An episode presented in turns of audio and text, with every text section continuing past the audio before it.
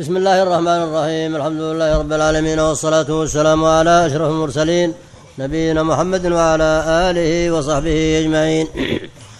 قال الإمام مسلم رحمه الله تعالى حدثنا يحيى بن يحيى أخبرنا عبد الواحد بن زياد حا وحدثنا أبو بكر بن أبي شيبة حدثنا علي بن مسر كلاهما عن الشيباني عن عبد الله بن السائب قال سألت عبد الله بن معقل عن المزارعة فقال أخبرني ثابت بن الضحاك أن رسول الله صلى الله عليه وسلم نهى عن المزارعة وفي رواية ابن أبي شيبة نهى عنها وقال سألت ابن معقل ولم يسم عبد الله. حدثنا إسحاق بن منصور. التي التي كانوا يعتادونها. وهي المزارعة هذا ما أنبتت هذه وما أنبتت هذه أو ما أنبتت السواقي اللي فيها جهالة. أما المزارعة بجزء مشاع معلوم كالثلث والربع هذه عقد عليها النبي أهل خيبر مزارعة شرعية. أما يقول أزرع أزارعك أرضي على ما أنبت الشمال لك وما أنبت الجنوب لي أو ما أنبت الشرقي لك وما أنبت الغربي لي أو ما نبت على السواقي لك وما نبت على الأرض الأخرى لي. هذا ما يجوز هذا جهلة غلط. نعم. نعم.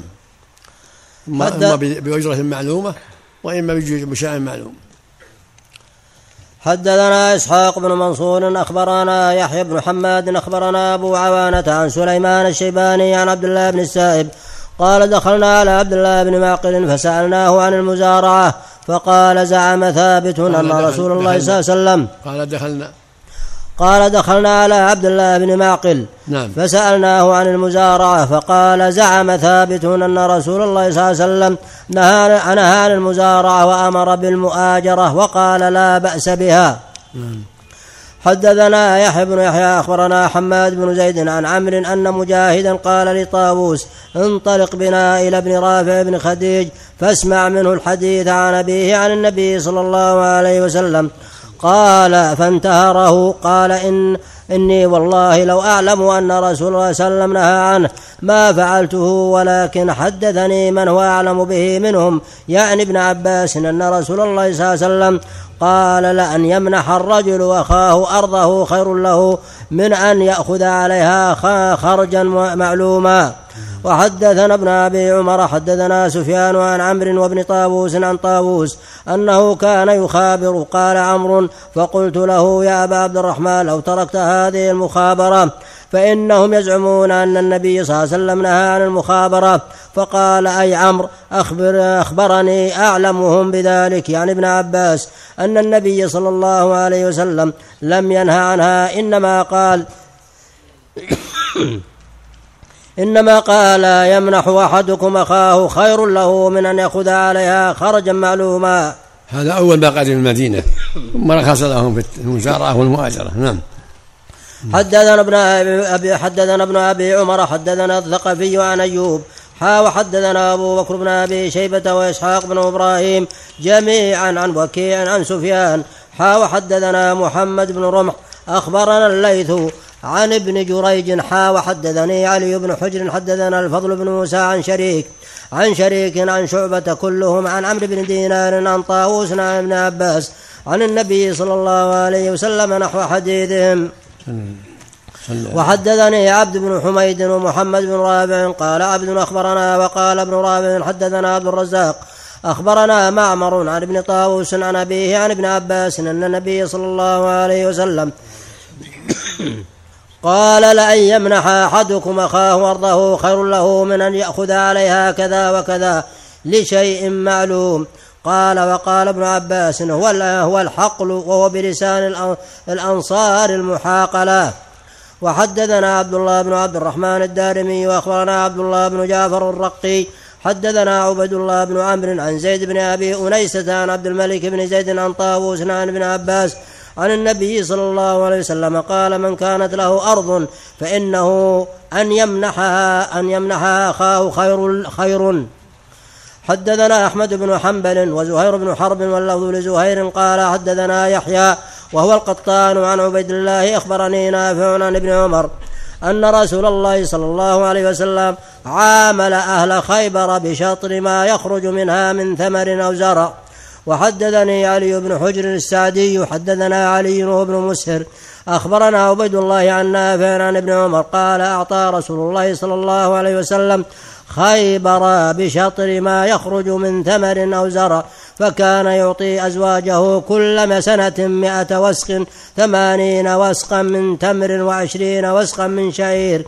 فلما ولي عمر قسم خيبر خير أزواج النبي صلى الله عليه وسلم أن يقطع لهن الأرض والماء أو أو يضمن لهن الأوساق كل عام فاختلفنا فمنهن من اختار الأرض والماء. ومنهن من اختار الأوساق. كل عام فكانت عائشة وحفصة ممن اختارت الأرض والماء.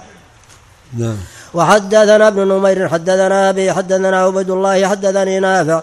عن عبد الله بن عمر أن رسول الله صلى الله عليه وسلم عامل أهل خيبر بشطر ما خرج منها من زرع أو ثمر.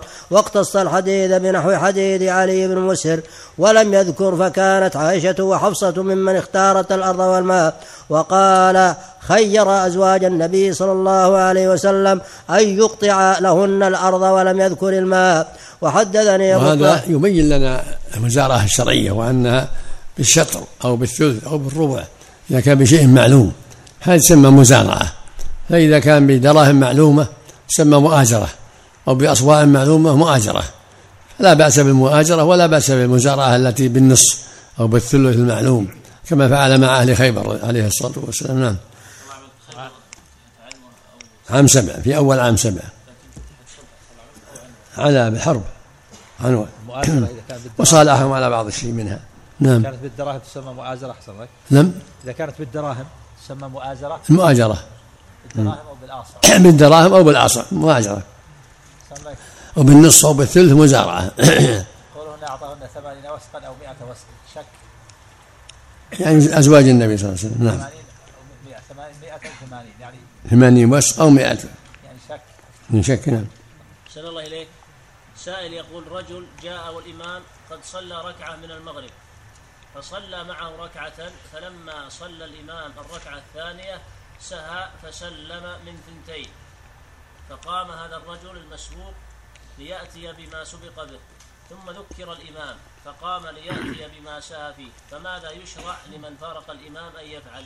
يعود مع الإمام يكمل مع الإمام ثم يقضي بعد سلام الإمام. يعود مع الإمام ويكمل الثانية ثم يقضي الثالثة. نعم. وحدثني أبو الطاهر إلا أن يكون قد فرغ فقد أدى ما عليه إذا كان قد فرغ فقد أدى ما عليه نعم. وحدثني أبو الطاهر حدثنا عبد الله بن وهب أخبرني أخبرني أسامة بن زيد الليثي وعن نافع عن عبد الله بن عمر قال لما افتتحت خيبر سألت يهود رسول الله صلى الله عليه وسلم أن يقرهم فيها, فيها على أن يعملوا على نصف ما خرج منها من الثمر من الثمر والزرع. فقال رسول الله صلى الله عليه وسلم أقركم فيها على ذلك ما شئنا. ثم ساق الحديث بنحو حديث ابن نمير وابن مسهور وابن مسهر عن عبيد الله وزاد فيه. وكان الثمر يقسم على السهمان من نصف خيبر. فيأخذ رسول الله صلى الله عليه وسلم الخمس وحدثنا ابن رمح أخبرنا الليث عن محمد بن عبد الرحمن عن نافع عن عبد الله بن عمر عن رسول الله صلى الله عليه وسلم أنه دفع إلى يهود خيبر نخل خيبر وأرضها على أن يعتملوها من أموالهم ولرسول الله صلى الله عليه وسلم شطر ثمرها. وحدثني محمد بن رافع من أموالهم يعني منهم البذر. وإن أعطاهم المزارع البذر فلا بأس. ولكن إذا اعتملوها من أموالهم فلا بأس. نعم. وحدثني محمد بن رافع وإسحاق بن منصور واللفظ بن رافع واللفظ لابن رافع قال حدثنا عبد الرزاق أخبرنا ابن جريج حدثني موسى بن عقبة عن نافع عن ابن عمر أن عمر بن الخطاب أجلى اليهود والنصارى من أرض الحجاز وأن رسول الله صلى الله عليه وسلم لما ظهر على خيبر أراد إخراج اليهود منها وكانت الأرض حين ظهر عليها لله ولرسوله وللمسلمين فأراد إخراج اليهود منها فسألت اليهود رسول الله صلى الله عليه وسلم أن يقرهم على أن يكفوا على عملها ولهم نصف الثمر فقال لهم رسول الله صلى الله عليه وسلم نقركم بها على ذلك ما شئنا فقروا بها حتى أجل فقروا بها. فقروا بها حتى أجلاهم عمر إلى تيما وريحا حدثنا ابن نمير حدثنا أبي حدثنا عبد الملك عن عطاء عن جابر. قال قال رسول الله صلى الله عليه وسلم ما من مسلم يغرس غرسا إلا كان ما أكل منها له صدقة. وما سرق منه له صدقة وما أكل السبع منه فهو له صدقة وما أكلت الطير فهو له صدقة ولا يرزقه أحد إلا كان له صدقة. حدثنا قلت نعم. تيمة تكون من خارج الجزيرة. نعم. تيمة لما أجلاهم عمر إلى تيمة. يظهر إنها من تبع الشام ظاهر ظاهر إنها تابعه الشام. والآن هي من تبع المملكة تيمة وتبوك. ولكن ظاهر إجلاء لهم إلى تيمة انها, أنها تابعه ذاك الوقت للشام يمكنها في حدود الشام ذاك الوقت ما بعد فتحت. المحشي أما, أما الآن هي تبع الجزيرة. نعم. المحشي قال طال عمرك نعم. هما ممدودتان وهما قريتان معروفاتان وفي هذا دليل على أن مراد النبي صلى الله عليه وسلم بإخراج اليهود والنصارى من جزيرة العرب إخراجهم من بعضها وهو الحجاز خاصة لأن تيمة من جزيرة العرب لكنها ليست من الحجاز. نعم لا الصواب الجزيرة كلها نعم. الحجاز بعضها نعم. ذكر نعم خيبر من الجزيرة من من بطن الجزيرة ومن الحجاز. كيف نجمع بينه وقول أمر النبي بإخراجهم من جزيرة العرب؟ أي نعم. أخرجهم عمر بعد ذلك نعم. الله إليك ذكر ابن حفظكم الله القاضي عياض قال وأريحا وتيمة قريتان بالشام. على اجتهاد حسب حسب اجتهاده. نعم. حدثنا نعم. قتيبة بن سعيد حدثنا ليث حا وحدثنا محمد بن رمح. أخبرنا الليث عن أبي الزبير عن جابر أن النبي صلى الله عليه وسلم دخل على أم مبشر الأنصارية في نخل لها فقال لها النبي صلى الله عليه وسلم من غرس هذا النخل أمسلم أم كافر؟ قال فقالت بل مسلم فقال لا يغرس مسلم غرسا ولا يزرع زرعا فيأكل منه إنسان ولا دابة ولا شيء إلا كانت له صدقة.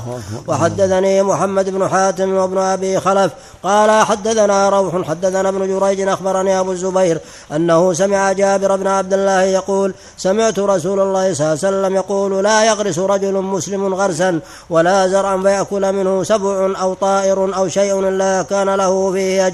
وقال ابن أبي خلف طائر شيء حدثنا أحمد بن سعيد بن إبراهيم حدثنا روح بن عبادة حدثنا زكريا بن إسحاق. أخبرني عمرو بن دينار أنه سمع جابر بن عبد الله يقول دخل النبي صلى الله عليه وسلم على أم معبد حائطا فقال يا أم معبد من غرس هذا النخل أمسلم أم كافر؟ فقالت بل مسلم. قال فلا يغرس المسلم غرسا ويأكل منه إنسان ولا دابة ولا طير إلا كان له صدقة إلى يوم القيامة.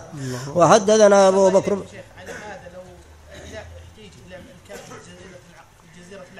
نعم. لمص... أقول لو احتيج إلى كافر في جزيرة العرب لمصلحة لمصلحة فهل يقر في الجزيرة؟